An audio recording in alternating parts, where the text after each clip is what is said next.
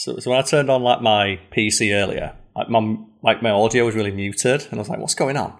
And it turns out that I was like charging my PS5 controller, and my computer thought that this was a um, a, microphone. microphone. so it plugged this into my speaker. Like I was listening to some audio, and it was really tinny and far away, and it was coming from the speaker on a PS5 controller. Who thought that it would be a good idea to make it default so that the speaker and microphone were on, and then just be like, "Oh, I walked in and my kid was playing Destruction All Stars, and there's just swearing coming out of his controller."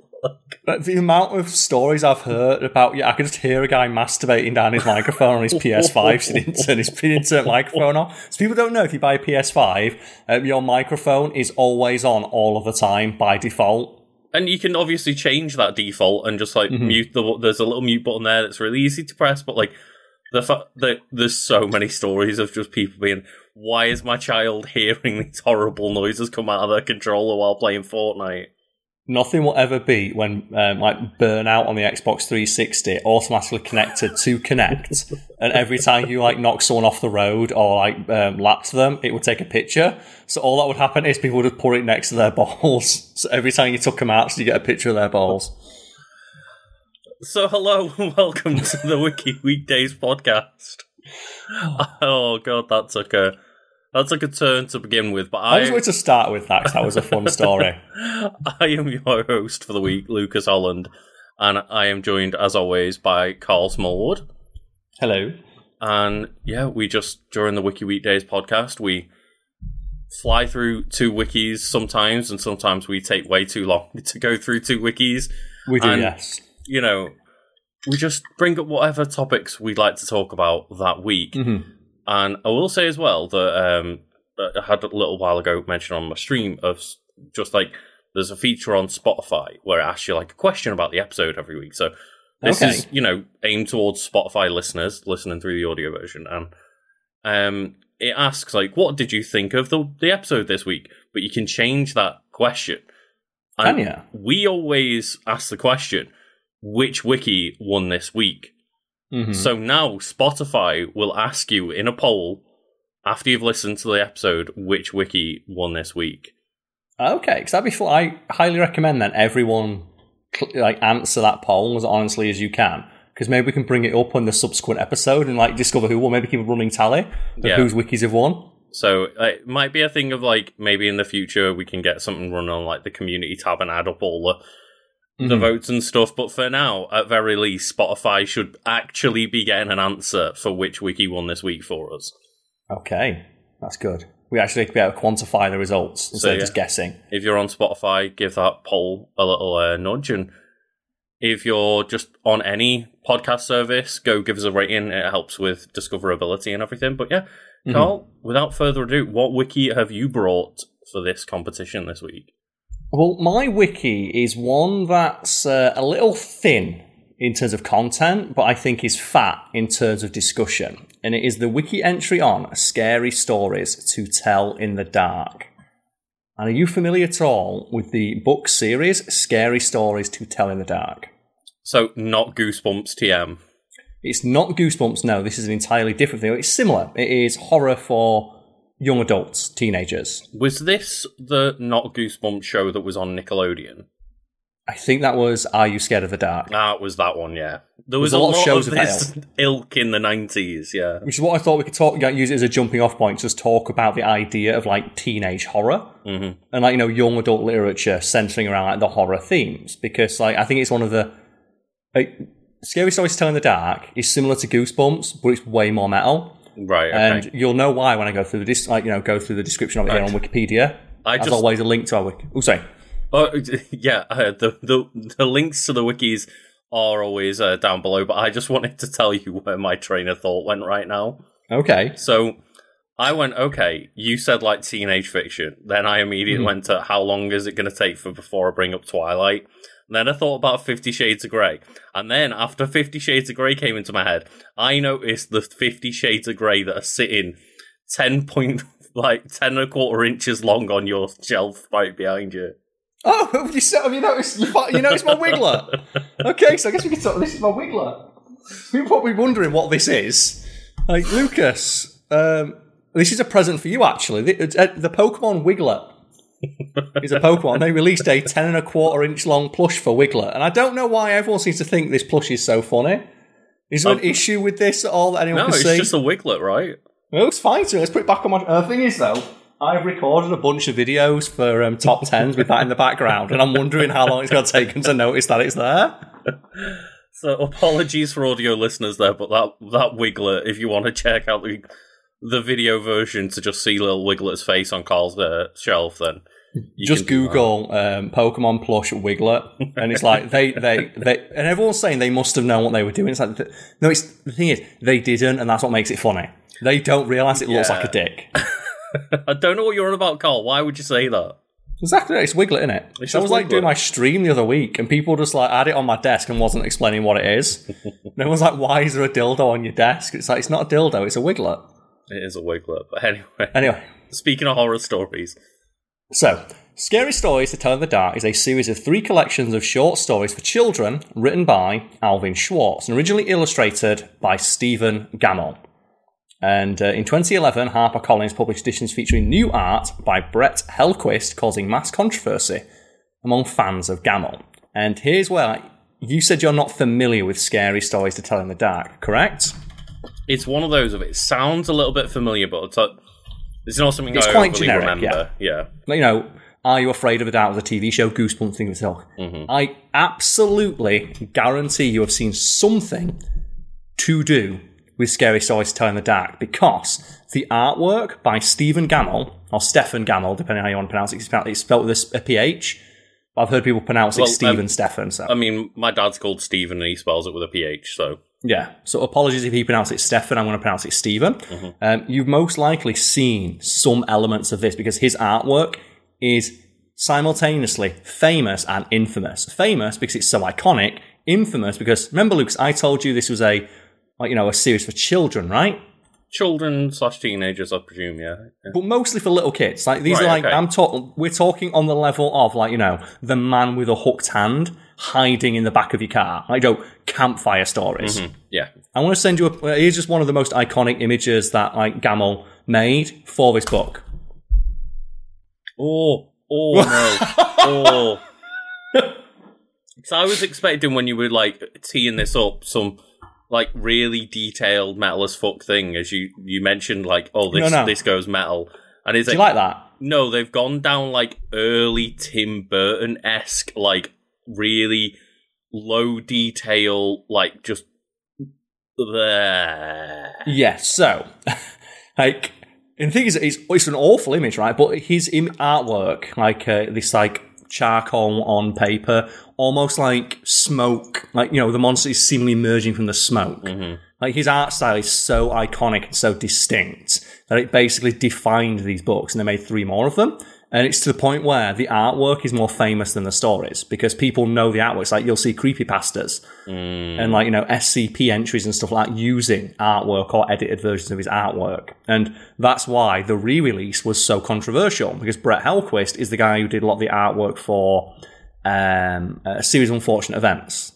So a good artist, Oh. but nowhere near as metal or as hood as like Gammell's original art. Yeah, like you know, I, I I've not obviously seen any other pictures than that, but like a very like you know more usual art style for a series of unfortunate events at the very least. Yeah. Well, that's me. I'll- I've got like some of the uh, the comparisons to send along to you so you can see them. But I just thought that's the pale lady. If anyone wondering which one I sent Lucas, which I I remember because the, the way I learned about scary stories to tell in the dark is apparently it's like a an icon. Of like you know, um, or a, a touchstone for a lot of American kids. My ex girlfriend was American, and they released a scary stories to tell in the dark movie. And my girlfriend, like, at the time, wanted to watch it because she says, I've heard that the practical effects are really good. Like, basically, they've somehow managed to fully recreate his original artwork. And she showed me the artwork, and I was like, how the fuck would you recreate that with, like, practical effects? And Lucas, I'm just going to send you another picture now. Oh god, yeah. Does he look at your face? oh, no, oh, that's it's like it's like I don't. It's the- horrifying, It's like right? the Abzorbaloff ate the Ring Girl. It, thing is, that's horrifying, right? It's it's horrifying, yeah. I I'm not going to spoil the film, but like, again, the Pale Lady because it's like basically three or four of the most popular scary stories telling the dark stories are all like combined into like you know a mini anthology film. Mhm. And the Pale Lady bit is probably one of the tensest moments of me watching a film I've ever experienced. And this is a film for kids. Yeah, that that does not look like a creature built for children. Like that's genuinely quite terrifying. But then it makes sense when you realise it was Guillermo del Toro who did it. Oh shit! Okay. And that's why his insistence on the uh, practical effects. And the Pale Lady was like one of the ones where like you just you just see the screen goes red and you see that face and you're like fuck that. But like, you- I'm, like, I'm not good with horror. I'm, I'm a little bit better with it. horror games than Mm-hmm. anything else. But like, I'm really bad with horror movies and horror TV shows and stuff. And like, I wouldn't choose to watch that. But I see that picture and I go, nope, nope. Well, that's the, that's what I to talk about. Of like, I think Scary Stories to Tell the Dark, like especially the film, it epitomizes something unique to the horror genre, Uh, whether it be a book or a film or a TV show or a video game, mm-hmm. and that is the moment where you're like, no, I'm out. Yeah, Do you know, just like when you see that pale lady, you just, no, like when you see that artwork on the front of a book, I'm not reading that. yeah, yeah. And that's that's why it's so famous and infamous because so it was a book for kids, but it had that artwork in it. God. Now think about how you get a little kid like that from the library and they open that book and they've got that in their imagination. They read a bunch of scary stories. They're not going to sleep that night. So are these like illustrated books as well? They're not just Yes. like weird covers. Well, no, it's like there's um, illustrations for some of the monsters in the book, so Yeah. I'll you know I'll describe them now. So uh, subsequent reprintings have restored the original Gammell art because, of course, they have. It's too iconic. Uh, the titles in the books are Scary Stories to Tell in the Dark in 1981, More Scary Stories to Tell in the Dark, and finally Scary Stories 3, More Tales to Chill Your Bones. And that's what I love about it. It's like the juxtaposition of More Tales to Chill Your Bones really doesn't sell how fucking creepy that artwork is. They It's will so good. actually chill your bones. See, that's me. It reminds me of like Goosebumps, isn't it? And Mm-hmm. there's a couple of Goosebumps books and episodes of the show that just go really hard out of nowhere. Yeah. And I think like um, uh, one of the ones for me is I have maybe not on my shelf behind me, but I have a collection of Goosebumps books. The one that always scared me is Monster Blood, which is basically just blob for kids. okay. Yeah. Sure. And they talk about how like the monster blood is basically this creature that just absorbs moisture. Because instead of eating people, but they say like, oh, it gets stuck on your hand and it absorbs all the moisture, and you can feel the moisture being drained out of your hand. That's a real metal monster for some kids. Yeah, and I um actually out of nowhere had another similar kind of creature thing pop up on my TikTok the other day, hmm and it was a clip from the Grim Tales movie, I think it was, Okay, and it's like this mud creature from the well that like stole this little girl's face. Mud creature. 'Cause that's the thing, there's a couple of And like those like kids shows that just randomly go so hard. I don't know. Oh, the Brothers Grimm. The bu- the Brothers Grimm, it must have been. Yeah. Okay, And- yeah. Okay, the mud monster. Okay, that looks horrifying. I don't like yeah. that. It's just like a clip of this little girl running around like without a face, basically trying to like scream for help. And I was, oh my god, I didn't realize like this Brothers Grimm movie that was presumably for children just went went so hard and they're horrifying. Well, that's the thing people are going to say. It's like the original Grimm's fairy tales were a lot more macabre than Yes. um, the sanitized versions that we got from Disney and the like. For Mm-hmm. example, the the one that everyone knows, is like Cinderella, in the original Grimm's fairy tale version, um, like the ugly sisters cut off their toes to try and fit their f- shoe, feet Yeah. into the, the glass slipper, and they're forced to dance in iron shoes that are heated till they're red hot until they die. Oh. And they just like, you know, let's just sanitize that for the kids. Um, uh, but you still see elements of it though, like Hansel and Gretel. There's no real way to kind of like sanitize Hansel and Gretel. It's like no, she she wanted to eat these kids and they burned her for it. It's like Which, yeah, which is the weird thing, isn't it? Of um, like some of the stories they're able to sanitize, but Hansel and Gretel is still about two kids murdering an old woman. mhm. And I, I think The Simpsons, but it's one of the few Simpsons that, like Treehouse of Horrors that actually makes me. I actually don't like watching it. It makes me uncomfortable. It's the Hansel and Gretel parody because the lady they got to play the witch when she's kicked into the oven just screams really realistically. I don't like it. Oh, anyway, the three books each feature numerous short stories in the horror genre. Um, uh, author Schwartz drew heavily from folklore and urban legends as topics of his stories, researching extensively and spending more than a year writing each book. Acknowledged influences include, but are not limited to, William Shakespeare, T.S. Eliot, Mark Twain, Joel Chandler Harris, Bennett Cerf, and Jan Harold Brunvand and presumably like you know the original Grimm's fairy tales and stuff. But like you said, it's like a collection of folk tales, like almost campfire stories. But these are considered like the definitive versions of those tales because of how well written they are.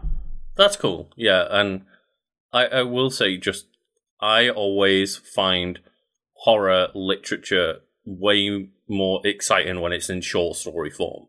Yeah, um, I'm a big proponent of the the short story and the anthology film because uh, I think horror is my favorite genre because it's the one that's the most experimental. I feel that horror Generally. has so much potential for experimentation within it and just good ideas being realized on a very low budget. It's like you even know. when you think about oh, you know, oh, how can you say that when there's ten Saw films and eight Paranormal Activities or whatever? And it's like, but those initial movies were actually doing something different. Yeah, and even within those movies, there is still a lot of creativity. Say, like you know, it's Mm-hmm. tor- the torture porn genre, but they keep trying to top themselves. And one of the examples I use of that is the VHS series, which, Right. um, uh, if anyone's not familiar with, is an anthology horror series where it's just a bunch of small short films, like carried by an overarching narrative. And so many of them, you look at them and go, these are good 10 to 15 minute long films. Or like, you know, short stories or like short horror films. If these were an hour long or an hour and a half long, they'd be so fucking boring because you, the gimmick would be you, you get old after like the first 20 minutes. Well, that's um what I kind of found with things like The Ring, for example. Mm-hmm. Is that I think that's a way better 20, 30 minute story. It is, yeah. And I think the original Japanese version is um, uh, a lot shorter. Oh, right, okay, that that does make sense then, yeah. Yeah, and it's just one of those things like, yeah, I think horror is really good for that. And there's so many horror films that I think suffer because they're too long. I mm-hmm. remember the Babadook being fucking terrifying to me until you see the monster. And then it Yeah. starts being scary. And then you've got like another half an hour of the film left. But like mm. VHS, even if the film's not that great, like these short films, but by 20 minute mark, it's over. So if you don't like it, then you got another one. And that is generally the premise, isn't it? Of a good horror. It doesn't have to be horror isn't always about monsters, but say for example a monster movie is like Mm-hmm. the moment you show the monster, reveal the monster, it's like Generally, yeah. generally a lot less scary. Yeah, and uh, that's why like I'm a big fan of like Stephen King's stories because like he is a master of. He has an interesting idea. It's just one interesting hook, one interesting idea. Explore that a little bit, and then you're done. You don't need to explore it anymore. hmm That's what I think like is my favorite thing about horror is that people anything can be scary because you know what is scary is subjective. Like the people out there, you can have a straight up just it is a shark attacking you. Mm-hmm. Like you have those feel like, yo, let's just okay, let's just break it down. So let's say there's an idea of what I'm talking about. Someone's like, well, horrors, like there's so many they may be thinking like action movies or sci-fi movies. Like so let's say you're scared of sharks.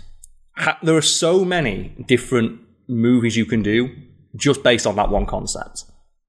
Including You can have, like- a tornado of sharks. Yeah, you can have you know you can have a straight up just you out in the water and a shark is after you. You can have you are on a boat and the, like the water's slowly filling up. You can have just like you are trapped in open water. You can have your underwater and the shark's coming for you. You can have like you're in an aquarium and you, like this. It's great. Mhm. I love it. It's one of the things I enjoy so much about horror and just the the, the creativity often shown that because there's so many limitations.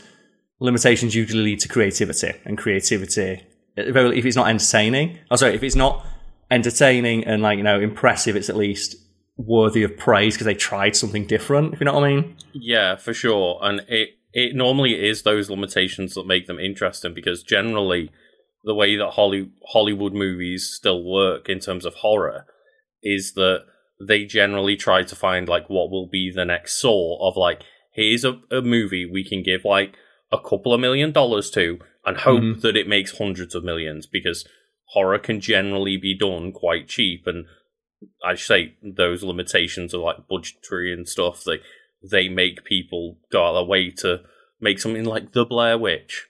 Yeah. Still, the mo- one of the most successful movies ever made in terms of uh, initial budget to return on investment. And just to single out the VHS series, I'm just going to mention like I think I forget which one it was because like eight of them. I think it's like VHS ninety four or something like that. Um, there was like a short horror vignette in that about a lady who is sitting in on a um, uh, a wake. It's like, oh, we need you to just watch this coffin, Mhm. but then there's a storm. And I'm going to say it, that short vignette by just some no-name nobodies who made like a 20-minute horror movie has one of the single best practical effects I have ever seen in any film. Like straight up, it might be one of the sing I, uh, uh, to the point where the person that I was watching it with, we both actually sat up and went, "Hang on a second, how did they do that?" And what is That this li- Um, there's a guy with no head, but he's Oh. not got no head. He's got half his head is missing, Oh. and we both straight up went, "How did they do that?" hmm Like we we looked and went, we cannot figure out where the seams are on this effect. This might be one of the best practical effects I have ever seen for like you know this kind of like body dis um, disfiguration. hmm And we were like, how? like we, like, and that's the thing. I watch a lot of horror movies, and I was like, how did they do that? hmm And when a movie makes me do that, that's worthy of like singling out for praise. Yeah, exactly. Even just if it's for that one small moment you can mention of like, you don't have to watch this whole thing. It's uh, even if it's a short movie, just go watch that one scene. What's it? The the movie, like the vignette, is twenty minutes long. Yeah. So it's like saying, even if you like, you've not wasted your time. You know, you've only wasted like twenty minutes, the same time you spend watching an episode of The Simpsons. But anyway, the books. Uh, I'm just going to go through like the various stories in them now. And Lucas, I want you to tell me if there's like one that catches your eye because. Again, it just it highlights the uh, the creativity within the field of like horror and short horror. So the first book contains 29 short stories that Schwartz collected from folklore, collections, and archives, as well as from interviews with um, informants. The book stories include jump stories, stories that end with a jump scare. All the idea of a story ending with a jump scare. That's some balls, that in it. Um, f- uh, folk music, including the hearse song, a story involving voodoo death, a story involving a witch, the story of a man who shapeshifts into an alligator, Specifically, just an alligator. just shapeshifts into an alligator. Okay. A game called The Dead Man's Brains, a boogeyman story, or bogeyman if you're in America, Did and, you- and a number of urban legends, including the hook, the poison dress, the killer in the back seat, and the babysitter, and the man upstairs. And that might be one of the most like creepy, like urban legends that just keep every couple of years it comes back. Are you familiar with the babysitter and the man upstairs? Oh no, I thought you were saying they were two separate stories there, but no, I'm not. Okay, so the babysitter in the upstairs is like it's an urban legend, and a lot of people purport that it exists. But the basic story is, and I'm just going to go to the Wikipedia page for it, it's that prevalent as a Wikipedia page. Mm-hmm. The legend posits a teenage girl is watching television all night while babysitting after the children have been put to bed upstairs. The phone rings, and an unknown caller tells her to check on the children.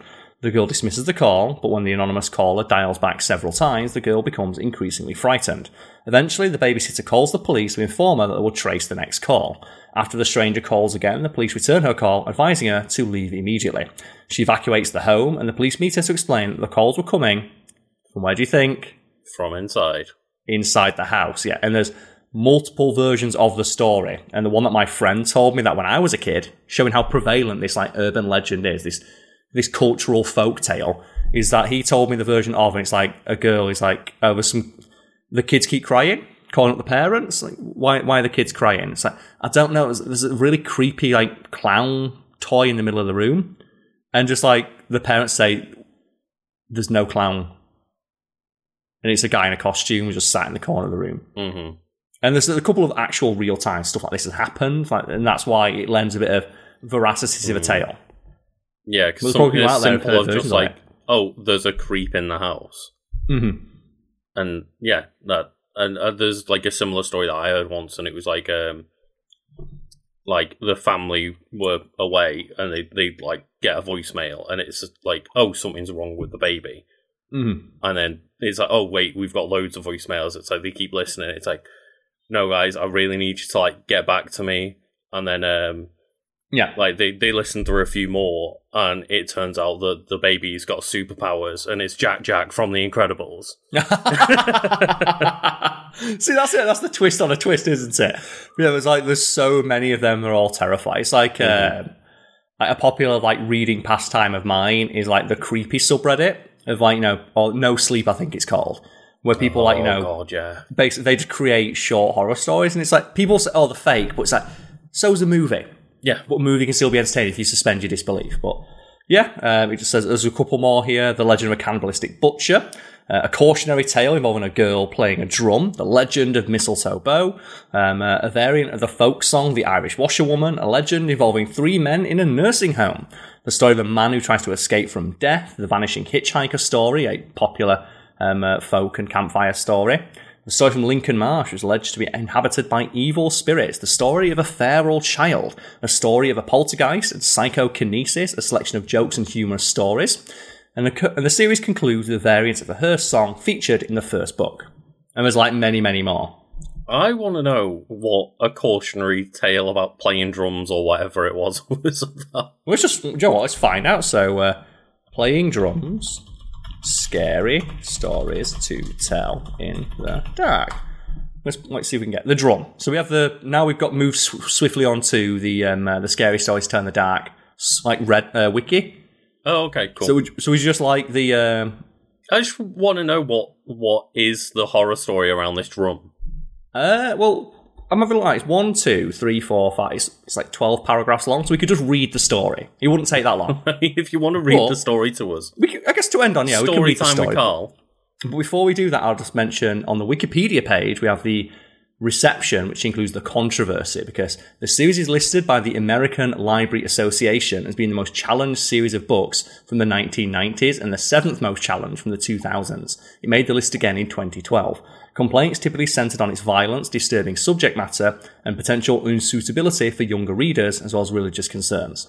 Um, critics have called the stories, many of which feature macabre topics such as murder, disfigurement, cannibalism, sick and repulsive, and really disgusting, not at all appropriate for children. The nightmarish artwork, it actually says that, by Stephen Gammell, has also been the subject of criticism. Yeah, that artwork is not fitting for children. Yeah, and then just in response to the controversy, it's like, well, kids are a lot tougher than you give them credit for. Kids like to be scared. These are like these are basically the campfire stories all the parents moaning about it told themselves. It's the same thing, isn't it, of parents complaining about stuff that they did when they were younger. Like, oh, all these kids on TikTok eating Tide Pods. It's like, well, what dumb shit did you do when you were a teenager? That when you know you'll happily brag about over a couple of beers Mm-hmm. when you're with your old friends. Yeah, and I will say, you know, these children can speak for themselves because I did. I never enjoyed getting told scary stories when I was a kid. Like, I could deal with creepy stories that weren't scary, but I never liked Mm-hmm. being genuinely scared. Well, one thing I want to do before you know I'll read the story yourself. And is, is that the one you'd like reading, or is there another one you'd like to hear? I'm curious about the drum You, you're curious to hear about the drum, okay? because, So I'm just gonna, like, a lot of the other ones, I'm like, oh well, I can see where like that story might go. I've heard of stories about poltergeist before, but I'm like, what's about Yeah. why, what's so haunting about this drum? yeah. So I guess before I do that, the last thing I need to do is just show you. Here's some artwork by the new artist. Okay. And this was for the story of the haunted house. So this, like, so you see that, yeah? Just describe it to the folks at home. Um, so that's just like you know a black and white, very traditionally drawn picture of just um a man in a suit holding a Bible, getting grasped by like um a you Spooky know lady. a, spooky lady, a skeleton Like- ghost lady, you know, long hair, um, big flowing like dressing gown or whatever on, and he just looks a bit creeped out, and it's just like a very generic looking horror still, I would say. It looks like something you see on the front of like a Harry Potter novel, doesn't it? Yeah, or any young exactly. adult novel. Yeah. Here's what Stephen Gammell drew, um, basing his inspiration on the same story. Oh, Just your response says it all. that is like that look again very almost you know early Tim Burton esque hmm. of like it. Tim looks Burton like a wishes he was this metal. from that movie. Yeah, Yeah. Tim Burton wishes it was this metal, but like it just is like a creepy like zombified, like, just beaten up corpse with like straggly hair and. That looks like a genuine like picture of a 3D model. Yeah, and that's the thing. You've probably seen that image in a lot of creepy pastas Probably. because like they use a lot of like Gammell's art for them because it's, it's just it's very unsettling. what what picture was that from? Uh, that is the um, uh, just double check the haunted house, That's from the haunted house, right? Okay. uh, yeah. which is in the um, the live action film. Like that version of the story is told in that, and they have a live action version of that design. and I'm not going to want to click on our Discord call for a while. it's, that's it, it's really unsettling. It's so mm. unsettling. But we should, I know it's why it's so good. But anyway, are you ready to hear the story of the drum? Let's go for it. Okay, so The Drum is a story from More Scary Stories to Tell in the Dark. It's about two young girls who are promised a drum if they behave badly. The story is based on an old folk tale called The Pear Drum, which also inspired the Lucy Clifford story, The New Mother. So I guess I'll just read through the synopsis as it exists on the Scary Stories to Tell in the Dark wiki. Mhm. And hopefully, like, you know, people like the way that I tell it. I'm not going to go, like, you know, full on Dramatic reading mode or anything. Yeah. but I'll just read it as like you know as clearly and concisely as I can. Once there were two children. Dolores was seven and Sandra was five. They lived in a small house in the country with their mother and baby brother.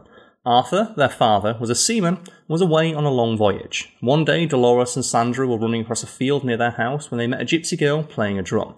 Her family was camping in the field for a few days. As the girl played, a little mechanical man and woman came out of the drum and danced. Dolores and Sandra had never seen such a drum, and they begged the girl to give it to them. She looked at them and laughed. I will give it to you, she said, but only if you are really bad. Come back tomorrow and tell me how bad you are, and we will see. As soon as the sisters got home, they started shouting, which was against the rules in their house. Then they wrote all over the walls with their crayons. At supper, they spilled their food, and when it was time for bed, they wouldn't go. They did everything they could think of to upset their mother. They were really, really bad. Early the next morning, they hurried off to find the gypsy girl. We were really bad yesterday, they told her, so please give us the drum. When they told her what they had done, the gypsy girl laughed. Oh, you must be much worse than that if I am to give you the drum. As soon as Dolores and Sandra got home, they pulled all the flowers up in the garden. They let the pig out and it chased it away. They tore their clothes. They sloshed in the mud. They were a lot worse than the day before. If you do not stop, their mother said, I will go away and take Arthur with me. You will get a new mother with glass eyes and a wooden tail. That scared Dolores and Sandra. They loved their mother and they loved Arthur. They could not imagine being without them and they began to cry. I don't want you to leave. Uh, I don't want to leave you, uh, their mother said, but unless you change your behaviour, I will have to. We'll be good, the girls promised. They did not really believe that their mother would go away. She was just trying to scare us, Dolores would say later. We'll get the drum tomorrow, said Sandra. Then we'll be good again. Early the next morning, they rushed to find the gypsy girl, and when they found her, she was playing the drum again, and the little man and woman were dancing. They told the gypsy girl how bad they had been the day before. That must be bad enough to get the drum, they said. Oh no, said the gypsy girl. You must be much worse than that. But we promised our mother to be good from now on, said the girls. If you really want the drums, said the gypsy girl, you must be much worse. It's only for one more day, Dolores told Sandra, then we will have the drum. I hope you're right, Sandra said. As soon as they got home, they beat their dog with a stick. They broke the dishes. They tore their clothes to pieces. They spanked their baby brother Arthur. Their mother began to cry. You are not keeping your promise, she said. You will be good, said Dolores. We promise, said Sandra. But we can't wait much longer. And their mother said, Please try. Early the next morning, their mother was awake. Dolores and Sandra ran to see the gypsy girl. They told her all about the bad things they had done the day before. We were horrid, said Sandra. We were worse than we have ever been, said Dolores. Can we now have the drum? No, said the gypsy girl. I never meant to give it to you. It was just a game we were playing. I thought you knew that. Dolores and Sandra began to cry. They rushed home as quickly as they could, but their mother and Arthur were gone. They were out shopping, said Dolores. They'll be back soon. But they were still not back when it was time for lunch. Dolores and Sandra felt lonely and scared. They wandered through the fields for the rest of the day. Maybe they will come home when we get back, said Dolores. When they got home, they saw through the window that the lamps were lit and there was a fire in the fireplace. But they did not see a mother and Arthur. Instead, there was a new mother, her glass eyes glistening, her wooden tail thumping on the floor. And that would scare the fucking shit out of you if you were a little kid, wouldn't it? Mm-hmm. Like, if you're bad, we'll place your mum with a scary ass statue with a wooden tail. Yeah, fair enough. And um, yeah, And I, think like, that might be the whole story. And that's like, you know, like 200 words. Mhm. And I would highly recommend people go seek out this book if they're able to. I think you could pick up like collections of it for a couple of dollars on Amazon. It's well worth just a read. Same as like a lot of the Goosebumps books. I also enjoy the kind of you know because it's a kids book trying to like teach the kids a lesson element of that story of like Yeah, like Aesop's. Fables sort of thing, and like Grimm's fairy tales to a degree of like, you know, he's about teaching like, don't be naughty, don't be naughty, or your mum will be upset. I, w- I was genuinely expecting it to go further of like then the girl requested them to kill their mother to get the drum. Well, that's like, you know, you don't know how hard some of the other stories go because that's based on Yeah. a really, really old folk tale. Mhm. Like, there's other folk tales that have a lot more metal than that one. you know, I was about, just know, curious about like what is the premise of a story where the drum is uh, like you know some kind of horror object. Yeah, you can see that being like a, a typical thing. It's like the little kids, like what is it, Lion Witch in the Wardrobe? Hmm. Like the little shit in that betrays all his friends for some like Turkish, Turkish delight. delight. I'll never forget that. He sells out like Lion Jesus for some Turkish delight. What a legend! But yes, that Poor was uh, that was scary stories to tell in the dark. Like a really fun, I mean, not fun if you like horror, but it's like it's horror for little babies. Like And babies, quite literally, babies' first horror. not if you've got the original artwork in there, though. Jesus Mhm. Christ. I see. Do It's, like almost it's almost like Giger esque. Mm, yeah. Like it is um, very very upsetting. And um, just so people know who you're referring to, that's the person who did like the artwork for like the Alien franchise. yes, right? sir. Yeah. So, Like Giger's the one who did all like the weird biomechanical artwork that inspired Alien. mhm. I'm surprised like Gammell's not more well known, but I guess presumably because no one wants that shit on the wall. Yeah. I don't have that on my wall. I have it above my bed. So I know it's so scary. Well, quick, count of the covers, babe. Let's go. If I come round and that's on your wall, I'm not. I'm not cuddling in your bed anymore, Karl. That's the, it's the kind of thing that if you had it on your wall, like you put it in your study, your kids won't go in there anymore. yeah. like that's that's the level of scary that it is. But you had that shit on your wall, your kids aren't going in there anymore. Definitely not. It's like the visual equivalent of one of those water bottles you used to spray on dogs. you know, that was a scary story to tell in the dark. Yeah. Thank you for your wiki, Karl. It was No problem. I again like it went a different way than I was expecting because I was expecting it to just be like, oh, it's a silly thing like Goosebumps was, What's the thing? It's and it kind of is, but the artwork element changes it all up. Yeah, that's what makes it. Yeah, it's the um, uh, the artwork makes it seem way scarier. It is because your imagination, like you know, your imagination is the scariest thing. But like, when you've got that artwork for inspiration, hmm it's next level. yeah, Because when you look at like the cover of Goosebumps, but like Slappy the um, uh, the ventriloquist doll's dummy, that's a quite scary. S now imagine like you no Slappy the doll in Gammell's art style. yeah. You'd be like, you'd be, you say that's weird. It's all, all that idea of like you know the ability of like imagery to um, uh, alter the way something's perceived. It elevated the stories. Mm-hmm. Yeah. Oh dear. Yeah, I Just mean, looked at the, the opening title of the um, Scary Stories to Tell Dark is Ah, this chapter is filled with jump stories you can use to make your friends jump with fright. So I guess like the whole point is at the end you can like you know yell out the the Mm. final line, scare your kids. oh dear. Well, I don't want to be scared anymore, Karl. Okay, So I think we should move on. yeah, no problem. And I just, I don't want you to send any more of these like pictures Look to at- me. Can I just send one more? Oh God, no. And it's just no, Joe. We talked about the alligator one. Okay, yeah. Well, this is just a really cool picture of an alligator that he drew. It's like, king. Okay, yeah, that's just like a really cool, like shadowy alligator figure. yeah, shadow alligator. The shadow alligator. That sounds The like shadow. a. Is it actually a Yu-Gi-Oh card? It probably a Yu-Gi-Oh card. It's, probably, really a shit as well. Yu-Gi-Oh card. Just shadow alligator. Oh, but Karl, should we take a quick little break before we move Yeah. on? Okay, let's do that. So, Lucas, have you been suitably spooked? I have been suitably spooked. Suitably big. Thing is, do you have the balls to put that pale lady picture as a thumbnail? Uh, I don't know if I do. I, d- I don't. We'll see how I feel on the day. It's so spooky. It really is. Like I'm. I'm not sure whether that's going to get clicks or just scare people away legitimately. People love horror sh- like stuff. But that's the thing is, it, I'm coming from the perspective of someone who doesn't love horror things. Oh, okay. So I'm just like, oh god, no. But um, you know, speaking of less horrifying things, Karl, Yes. have you got anything that you would like to plug for us while we Nothing take our like. intermission?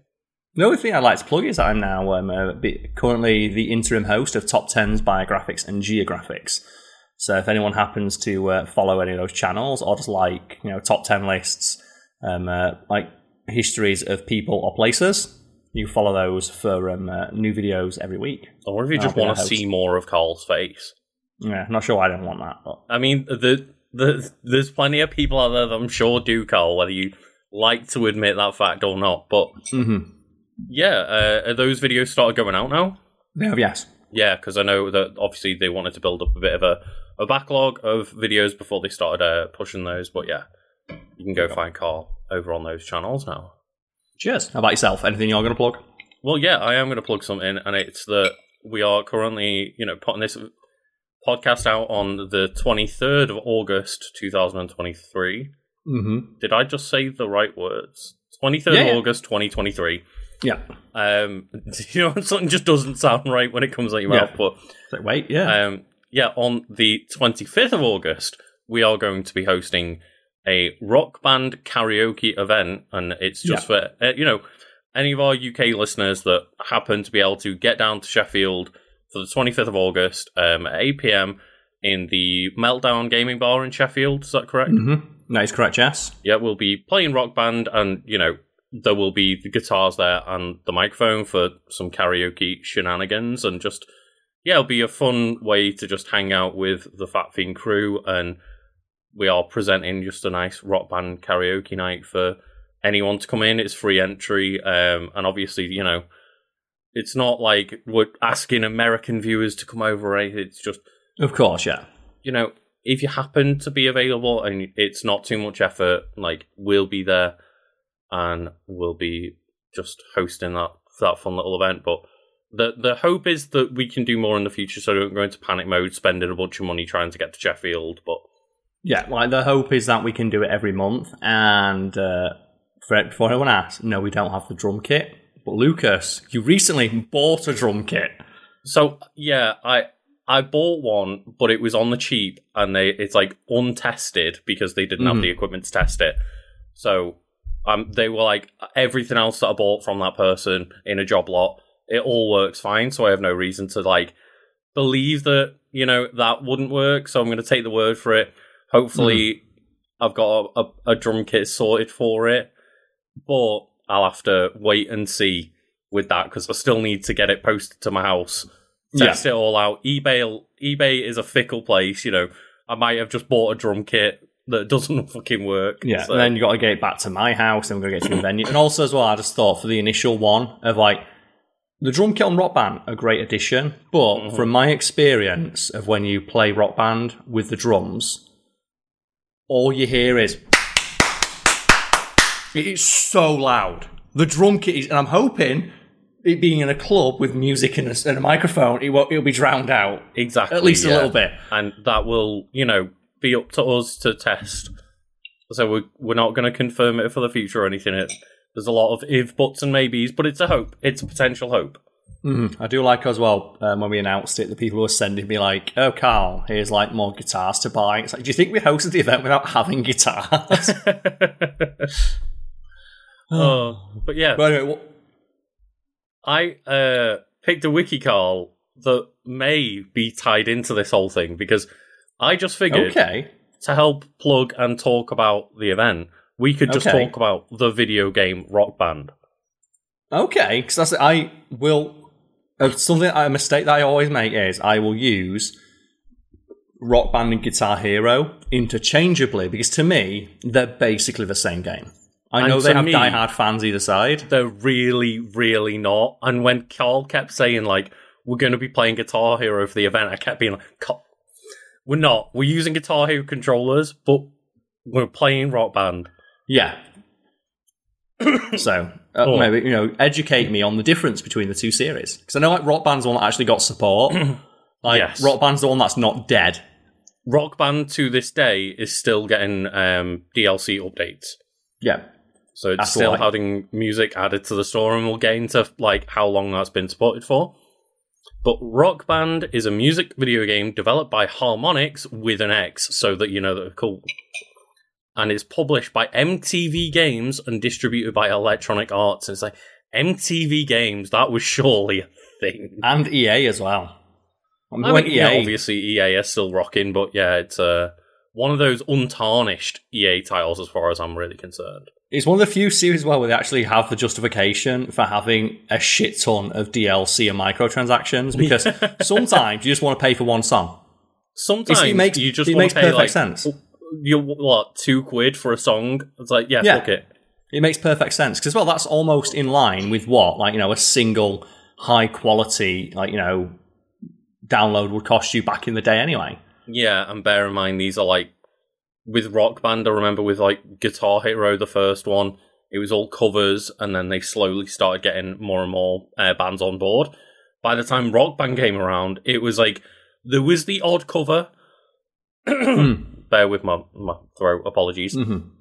Um, but it, there was the occasional cover by Rock Band 1, but for the most part, it was working off like original masters at this point.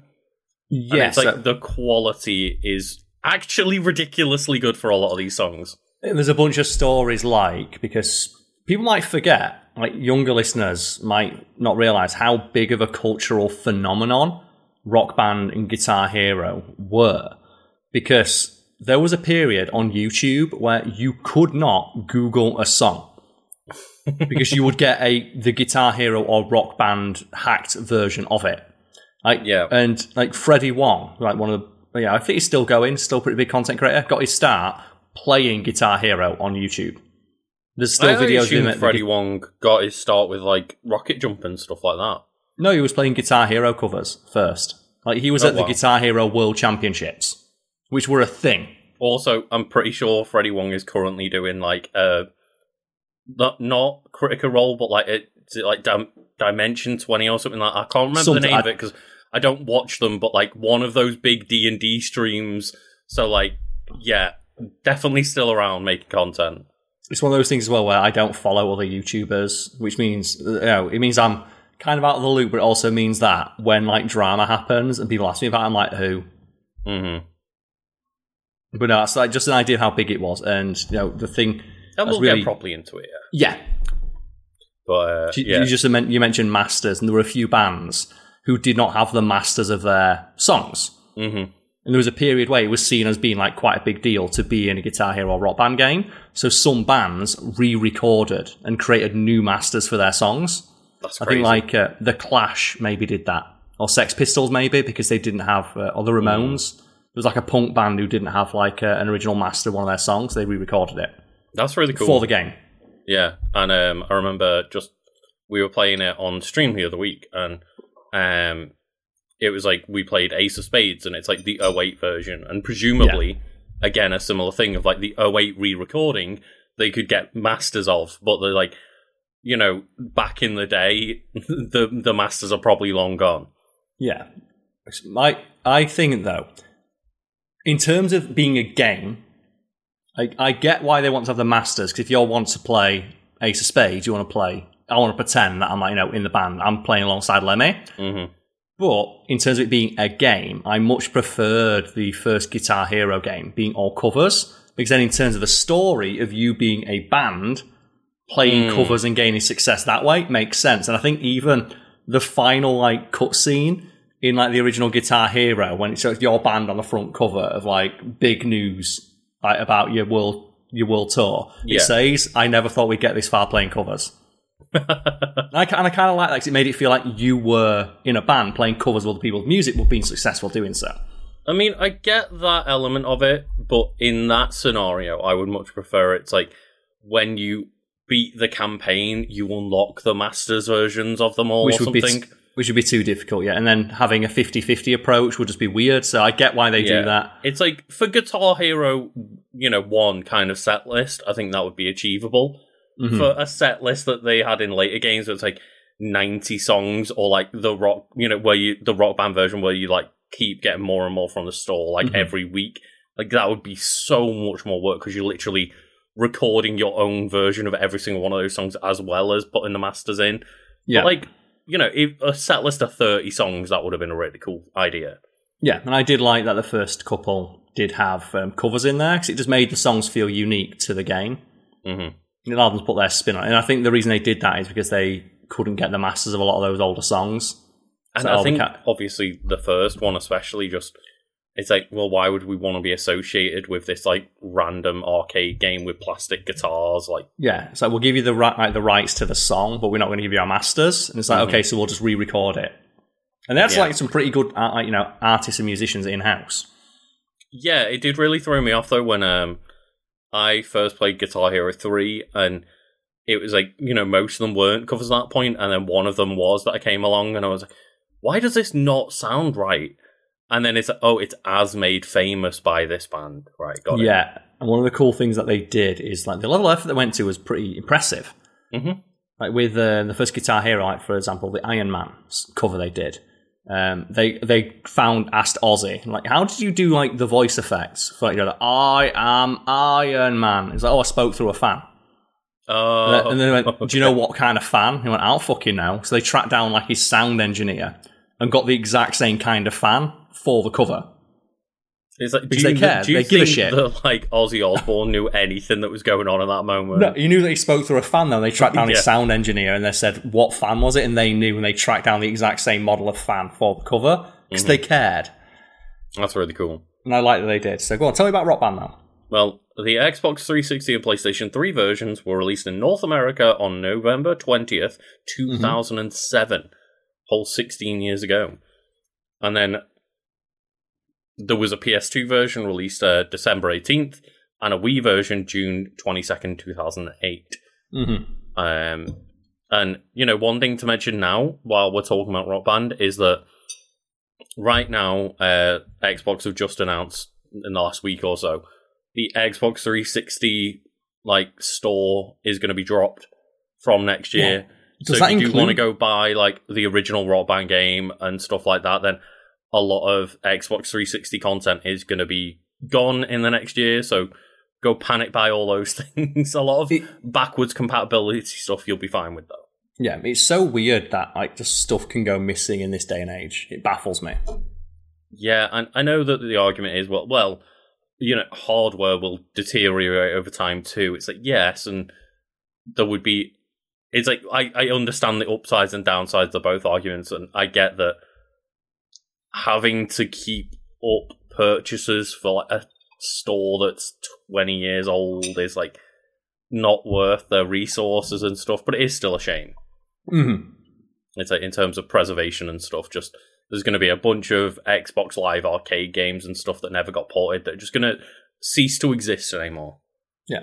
It was like just when you were telling me that sometimes, like because rock band, people making rock band give a shit, they'll occasionally renegotiate licenses for songs they lost the license to, and you'll just get updates when you boot it up of like, oh, we got the license back for these three songs. Enjoy. Because like there's a lot of um with Rock Band. One of the impressive things that he did was it wasn't like Guitar Hero where you buy a new game and you've got a new set list. It was like that, Mhm. but you also were able to import for a small fee or like an included code if you got like the non pre-owned version. Like if you bought Yes. it new, you got a code to import the set list, and if you didn't have the code, you could pay like five pounds or whatever to import your songs onto the next game. Which includes all the numerous rock band. You got like rock band Beatles on there, haven't you? Which no, was like ri- no, Is that the no, one that's no, not no. on there? That's the one that's not allowed to exist. Nothing is allowed to touch or be touched from Beatles Rock Band. God. Beatles Rock Band is its own insular experience that the Beatles are like, get the fuck away from us. See, I, I get it to a degree of like, yeah, it's our music, and we Mhm. want we like we choose how it gets represented. But I think too, when they had Guitar Hero World Tour, they started Mm. putting like real people in it, Yeah, and they put yeah. in like Hayley Williams, for example, and you could have her as an unlockable character, and the one like that everyone was Axl getting you know. Rose and stuff like Yeah. that. Yeah, and people had a huge meltdown about them putting in Kurt Cobain because they managed Right. to get the likeness to Kurt Cobain, and it's like it's really like you know antithetical to Kurt Cobain's image. Like you can get Kurt Cobain as your lead singer and make him sing "Misery Business." Until Dave Grohl came out and went, Kurt would have loved it. yeah. He had a great, he had a great sense. shit. He had a great sense of humor, and he loved dumb pop. Like Kurt Cobain's favorite artist was RuPaul. Oh wow, okay. Like he Fair. loved that shit. Was it, I just remember that would be like a thing of like it's so offensive to put Kurt Cobain in this game and make him sing like dumb pop music. It's like, but he loved dumb pop music. Yeah, He was a really like you know um, happy-go-lucky guy, except for that one time he wasn't. and yeah, it's just a, a really weird thing where obviously, you know, people's likenesses, people's Mhm. um, you know, m- music licenses and stuff. They all uh, there's a lot of weird, you know, legalese around them that we are not privy to. But of course, yeah. yeah, other than the Beatles rock band that was like fuck off and leave us alone. I've got like Green Day rock band on there, Lego rock band, rock band one, two, and three soundtracks, all imported into rock band four. But some of the licenses had expired. And wait, I haven't got the full like rock band one song Mhm. list on rock band four. What happened? And then one day, like five of them just appeared on my console. I was like, wait, what? It's like, oh yeah, yeah, we've just like updated some of them to go to come back into the game. It's like, oh, awesome! Like, thank you.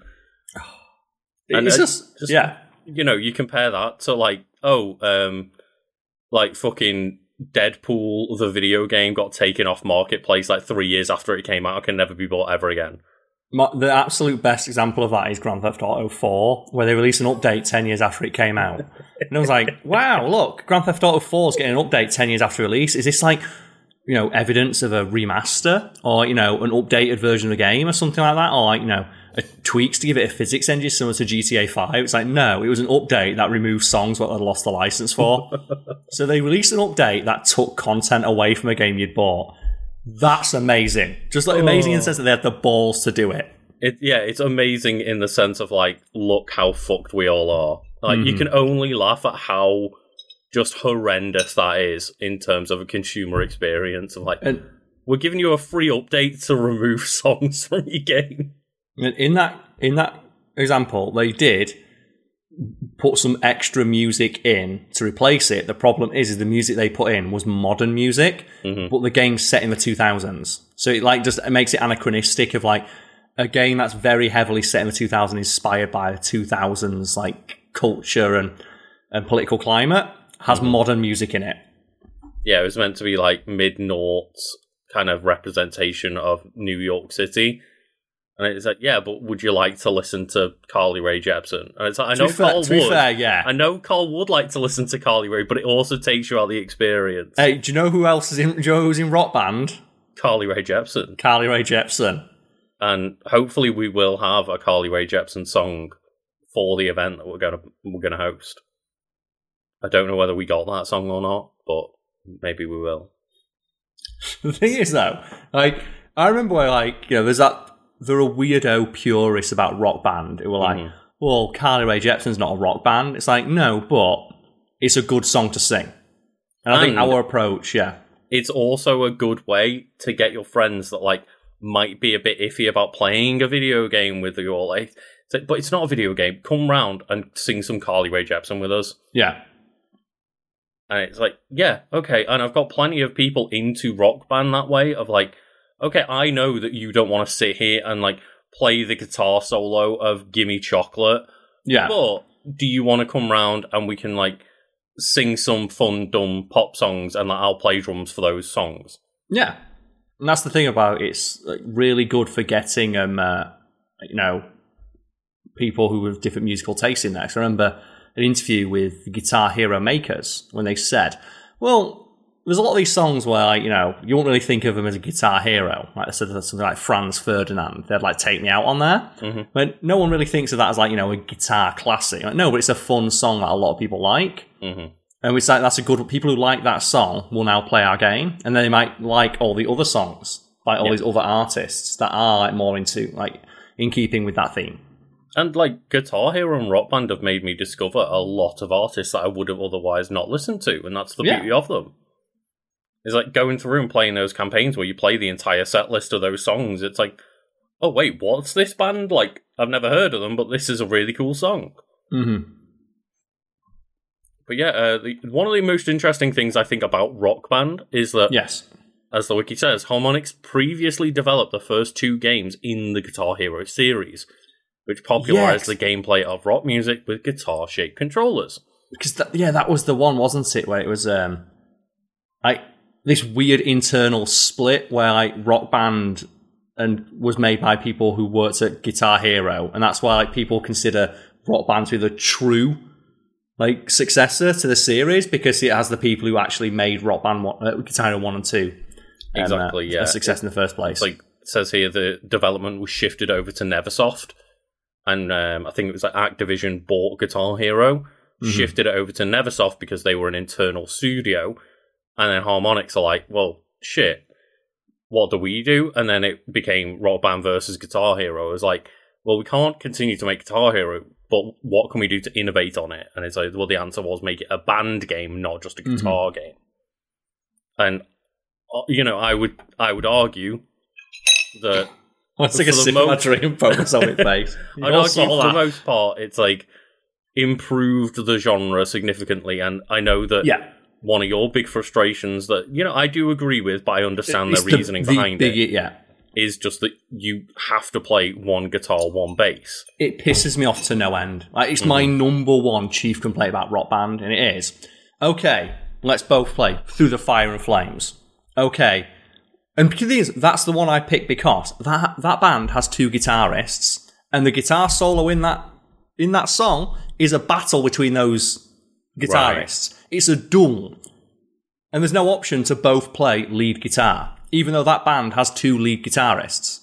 And that's the thing is, a lot of bands don't necessarily have lead guitarists for both. But rhythm, like, rhythm guitarist. why don't you have yeah lead guitar, rhythm guitar as an option? If you really want to keep it to, we only want to keep it as like the rock band experience of like you're not fighting over the same instrument. and, Like there's not four people all playing drums, but you could give yeah rhythm guitar and lead guitar for songs that have that. Like you can play Foo Fighters, a band that for a lot of the time, like more modern songs, have three guitarists in the band, and you only get an option for one person to play on guitar.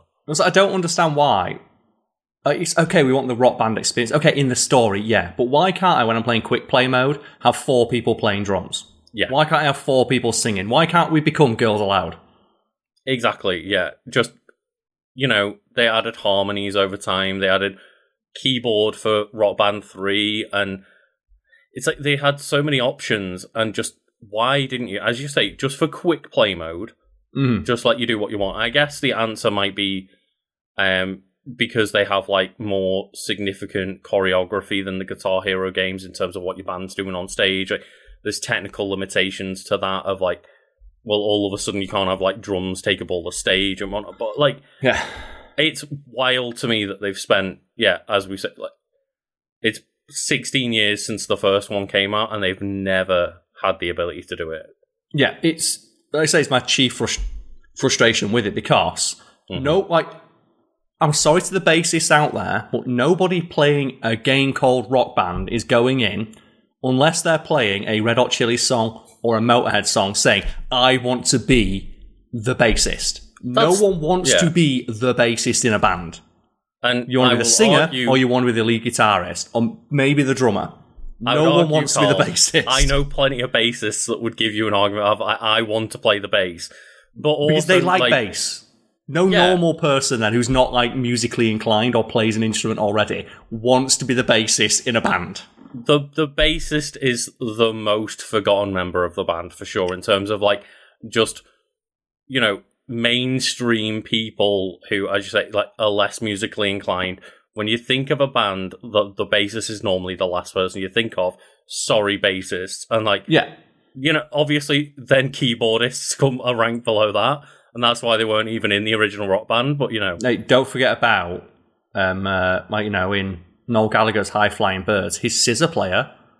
Do you remember his scissor player? no. Like Noel Gallagher's band High Flying Birds for one of their songs had a lady on stage playing the scissors into a microphone. Well it's a shame that the Gallagher brothers are just dickheads though isn't it The thing is though, they're dickheads in a way that you can't tell if they're being serious. Uh, they, they are hundred percent being serious, and So have you ever seen that like, like great there are big stories where I'm like, if they weren't taking themselves so seriously, this would be incredible. But they just seem like absolute brats. What's it? They are pricks. But Yeah.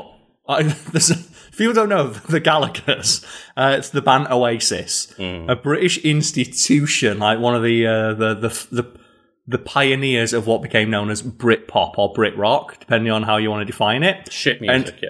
And that, yeah, I, I hate I hate indie music and I hate Britpop, but I, I don't you know- necessarily hate like indie and Britpop, but I do hate Oasis. I- I'm not the biggest fan of Oasis, but I do like that it's led by two brothers who fucking hate each other, and all- all they do in every interview. And I, people know, people know what they're doing when they ask you in interviews, like, "So you spoke to your brother yet?" And they just go off on one. I think one of my favorite things lately that I've seen about the Gallagher brothers was just when Lewis Capaldi came on stage. Are we back? Yeah. So you were saying about Lewis Capaldi.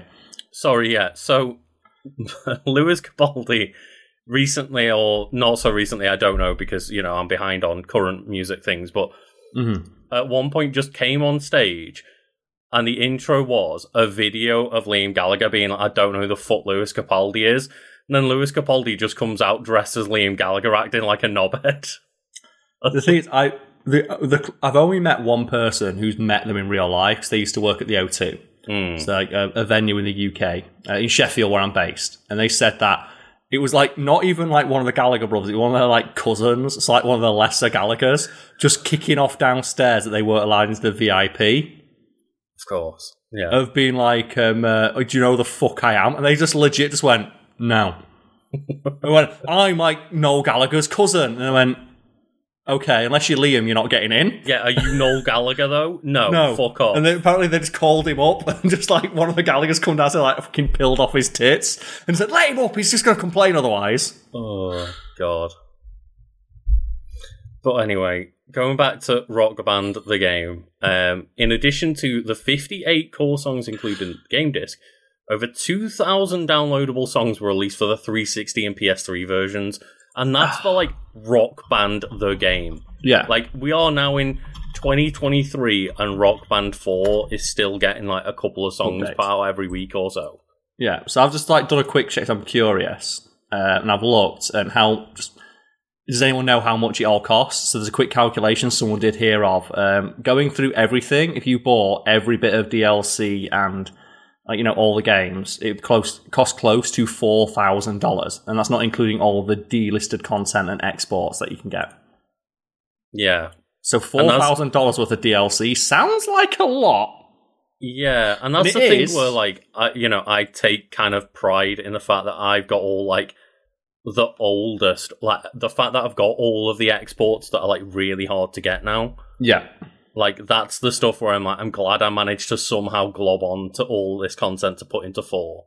and here's the thing: it does sound bad when you say there's like four thousand dollars worth of DLC, but here's the thing: I'm going to say ninety percent of that is probably something like not going to be to most people's musical taste. I'm not saying that ninety percent of it is bad. I'm saying that for each individual person who wants to buy songs for the game, they're not going to want to listen to like all of those songs. Because that amounts No. to about, you know, two and a half thousand songs. You're not going to want to play 2,000 songs. No, No one the thing has- is, it's got a very eclectic like amount of music. It's got spanning most genres over what 50, 60 years. Mm-hmm. And it's like you're not going to want all of those songs. And even if you do, you don't necessarily need to buy like all 20 songs from one artist to enjoy rock band. Like you can just, you know, pick up a couple of songs here and there, like of what you fancy. And Mm-hmm. it's more that I don't necessarily see that as a game where it's like you don't need to complete the set list of every single song available. You need to just get what you want. And the fact that there's so many options is incredible. Well, that's the thing, isn't it? If, um, uh, it's basically the, the best way to do DLC. Of like Joey always says, like a la carte, and it is. It's truly a la mm-hmm. carte. You pick the stuff that you want, and it's priced. I'd argue quite fairly. I'd, I'd say very fairly. I think most songs, About at least dollar. in Rock Band 4, when we checked, is like one pound fifty nine. I think. So, like you know, like nothing really, and then each song pack is like you know a lot of them come in like a pack of three for like you know four pounds or something, and it's like Yeah. cool.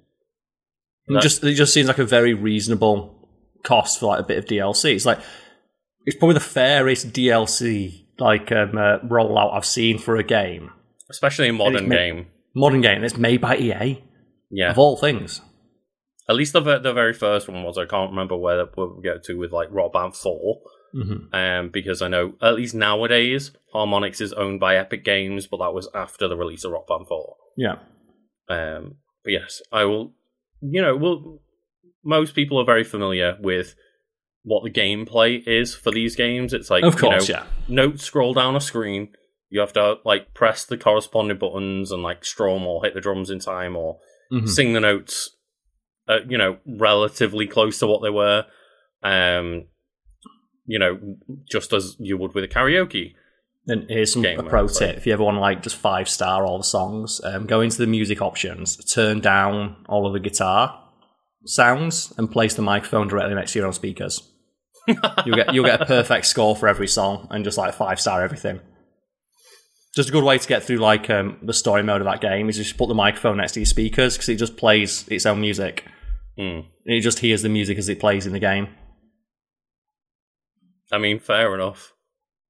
That's that's one way to just get around it. Or you could do it another way of don't sing the song, just sing the notes. Yeah, just hum. hum, the notes. Because it, As long as it, it doesn't decent- know what you're singing. And obviously that's not a fun way to do it, but it's No. easier to do it that way. Thing if is, you want to like get good Yeah. scores. have you ever like played like games like out with people who take it that seriously? I remember once I played with a guy who, if you didn't get a combo, he'd restart the song. Like he would. I remember what we were, we were like two minutes into the song and he missed one note, so he restarted the song without asking anybody. Oh, And I was like, I'm not having fun doing this. No. Yeah. And it's just like, yeah, don't be that person. Like, I, I really do enjoy when you're all on the same page, being like, like, okay, you know, a few of me and my friends were really into Guitar Hero and Rock Band back in Mhm. the day, and like, I would like have a couple of friends where we got really into it together by a choice, and like, just us three would play together and try and like five star a bunch of songs. But that was all of us understanding that that's what we were there to do. hmm It's like most people just want to have fun, and that's why, generally speaking, I've always played Rock Band like, you know, with everyone else, just play Rock Band, no fail mode, let's have fun. If you get one star, you get one star. If you get five stars, cool, awesome. Yeah, and that's the one as well why we're doing it at the event because the I think the last time we did it, we held the event where we said we've got no fail on except for if someone wants to play through the fire and flames because that's seven minutes long. hmm And if you're going to go in there and play a seven minute long song, we don't want you to not be good at it because no one wants to see someone fail for seven minutes straight. Yeah. So a three, four minute song, if you're not very good at it, you know, it's fine. But it's like that's a seven minute song where four minutes of it is guitar solo. And if you can't play it and we don't even get to hear the guitar solo properly, what's what are we point? doing? Yeah. So I think that for that reason, when we were going through like, oh, what DLC should we get for it? It's like any song that's over five minutes long. It's like we're not buying it Mhm. because it's just it's five minutes long. And um, yeah, it's weird that this game was so successful. Though, well, it's not weird that it was so successful, but like, it is kind of weird how big Guitar Hero and Rock Band were at the time. Yeah, like it's like And- a cultural event. It really was like there's a small, tiny bit here on cultural impact, and it's like one line basically. It says, like the. Guitar Hero series, Rock Band had a significant impact on culture. Um, Alex Rigopoulos and Eran Egozy, the founders of Harmonix, were together named in Times Magazine's list of the 100 most influential people of 2008 for their creation of Rock Band. I, I, I don't necessarily always get on board with these lists of like most influential people or whatever or sexiest people alive, blah blah blah. But Yeah, usually just the like fact that they were considered one of the most influential people in the world at the time because of Rock Band. That's the thing as well. Is because they never add the caveat of this year. hmm It's always like, oh, it's the hundred sexiest people alive right now. But like that's the thing, it's implied, but because it's not actually said, you always get people. Well, they're not more influential than like Nikola Tesla. It's like, well, yeah, they said this year. Yeah, It's implied that it's this year because they change the list every year. and yeah, it's a the in the article for the Time magazine list. Uh, Mm-hmm. guitarist Steven Van Zandt. I'm not sure uh, where they're from. Let's give it a quick check. Uh, what, what band are they in? He's a member of Bruce Springsteen's E Street Band, Okay, which he plays guitar and mandolin. And, that's a difficult thing to play. And he has also appeared in The Sopranos, Karl. oh yeah, with Silvio Dante. Oh yeah, he's that dude. He's like a random guy who's just in a band, and he's like one of the best characters on the show. he's just like, yeah. Oh, I forgot like just the, the Sopranos. They got a guy from Bruce Springsteen's band. Just Um, hired him. and he claimed that in the history of rock and roll, Rock Band may just turn out to be up there with the rise of FM radio, CDs, or MTV. Also, you think about how many like um, you said, how many people got into certain bands. Like there are like so, it's the same thing as like TikTok. Do you know, like TikTok is like getting people to like Dragon Force? I mentioned that band earlier. I've been a fan of that band since before they were famous. Mhm. um, or well known. And do you know how they got well known? For being infamously known as the most difficult song in Guitar Hero. Like- yep, that's where I discovered them. Yep, I've met like Herman Li a couple times. I did like an event with him once, and he was talking did, about yeah, how yeah, yeah. everyone knows us from Guitar Hero. Like we owe our career to Guitar Hero because like Mm-hmm. people discovered our band. Like the fuck is this seven minute long song with a four minute long guitar solo in it? Why is it so difficult? And people trying to beat through the fire and flames on Expert was a genre on YouTube unto itself. Yeah, Like, that literally. band, yeah, it owes its like you know success. Like they were a good band. Like I was aware of them before that, but that was their big break. I think it's similar was, with yeah. TikTok, isn't it? Of how many bands and stuff have had like resurgence from TikTok, like Metallica getting a resurgence from Stranger Things. Yeah, yeah. It and like obviously the most famous one of all time, just the Rick Astley. Rick Astley, The Rick yeah. roll. Like Rick, Rick Astley roll. is now like he's recently just been like on stage like doing it with Foo Fighters Mm-hmm. and it's like you know that he's at that stage where he's like performing massive festivals and stuff because he's the Rick Roll guy. Yep. Then you can like you know you can scoff at it all you want. Yeah, people scoff at it all they want, but I'm sure the artists who are benefiting from that, like, you know, increased visibility and success, um, would not agree with you when they look at their bank account. Exactly, and it's it's funny where like you know we live in the world nowadays. Obviously, this is we're talking a little bit of overlap between like maybe what Band Four coming out. I think it was like 2015, Mm-hmm. but like and Spotify becoming super prevalent is like 2023. We're at a point where people are like we do not get paid for like any Spotify streams. Like we they do, but like a pittance on a penny per Mhm. stream, like and per thousand streams or whatever. And it's like, yeah, they they don't get the money they used to from people listening to their music, but we have an avenue like Rock Band where every song you just pay a fair price, and, And they get people- yeah. I, I would presume they get a, some kind of cut every sale. It's the only reason that they'd be allowed to, I imagine. It's Yeah. the same thing. People, people's idea of the value of certain things is wildly inflated, or like you know, wildly um, distinct or different from what it actually is in real life. Because, um, you know, we now live in a consumer's market in regards to entertainment. hmm And like, that's why we've got all these strikes, isn't it? Of like um, companies are able to like for years we've been able to like undersell and underpay artists and creatives because um, there's so much content now. hmm And people have gotten used to it, so now consumers almost almost expect things for free. Yeah, or you know they expect to pay like you know a couple dollars and get access to thousands and thousands of like hours of entertainment. Yeah, the idea of playing like two pound for one song sounds ridiculous, and so you think, well, that's probably a fair price for the amount of work that went into creating this one individual piece of content, and to compensate everyone involved fair. for that work fairly. more than fair, yeah. And Hmm. but when in comparison to nowadays, Spotify was will pay a tenner for the entire catalog of like basically all of music of all time. Yeah, except for if it's from Japan. Yeah, and like that, that's the thing. There's obviously a lot of exceptions, but you compare the amount of stuff that isn't on Spotify to the amount of stuff that is on Spotify. It's, It's it's, a- a significant portion of music. Yeah, and it's a interesting conversation, and it's one that's incredibly nuanced. But no one wants to have that nuanced conversation. Like, no, I want free stuff. I don't want to pay this. You want me Fair to pay one pound something for a song so I can play it an infinite amount of times on my rock band game? How Always- dare you? Always reminds me of the great Lee Mack bit about when the price of stamps went up to like 60p or something like that. It's a bit more hmm. now, but like he broke it down. Look, like the price of stamps has gone up.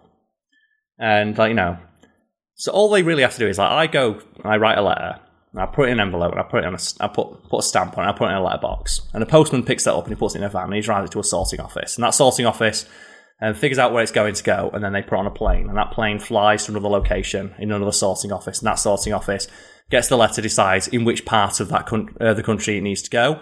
They put it into like you know a depot where that depot sorts it further. They give it to a postman.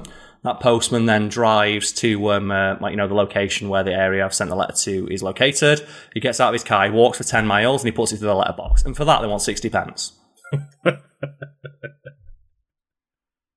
And it's like, yeah, it's like when you break it down like that, it's like, yeah, if you pay, if you individually try to like do this, it will cost a hell of a lot more. hmm So it's actually kind of reasonable when you think about it. Yeah, exactly. And yeah, we could talk about stuff like this for way, way longer, Karl, but just, you know, remind everyone at home if you are available Friday, the 25th of August 2023, near Mhm. Sheffield or in Sheffield or wherever you are, Or if uh, you're about remind people yeah. what we're doing. Well, we're playing Rock Band karaoke at the Meltdown Gaming Bar. If you're about the day before or the day after, check out the Discord link you can find below because, you know, my, mine and Luke's Discord will be linked below. Are you coming down on Thursday or Friday? No, I'll just be making it down on the Friday. You'll be there on the Friday, but I'll be in Sheffield on the Thursday. So if you do happen to be about, we will be spending like the day before and the day after, um, like preparing and like, you know, cleaning up respectively. So we'll, And I- have, we'll be I'm- in. I may be stuck in Sheffield on the Saturday anyway because of train strikes, so I'll see what happens with that. Get it. That'll And- be fun.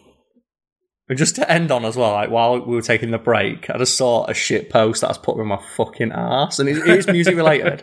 so just to end on, it's like just someone from Twitter here at Screw Loose Eve on Twitter. UK rappers be like, "She suck on my willy. It's quite delightful. If I catch you in West Gloucestershire, you'll catch the rifle." Just, I don't know why. That's fucking sent me. just, you'll catch the rifle. oh, she sucks my willy. It's quite delightful. Oh, oh, god, dear. that has sent me. Oh. It's great because of how accurate that might actually be. If I catch you in West Gloucestershire, you'll get the rifle. Oh, anything else to say, mate, before we close off? Anything else to say is just thank you for joining us once again and let us know which, Which wiki, wiki won One this week.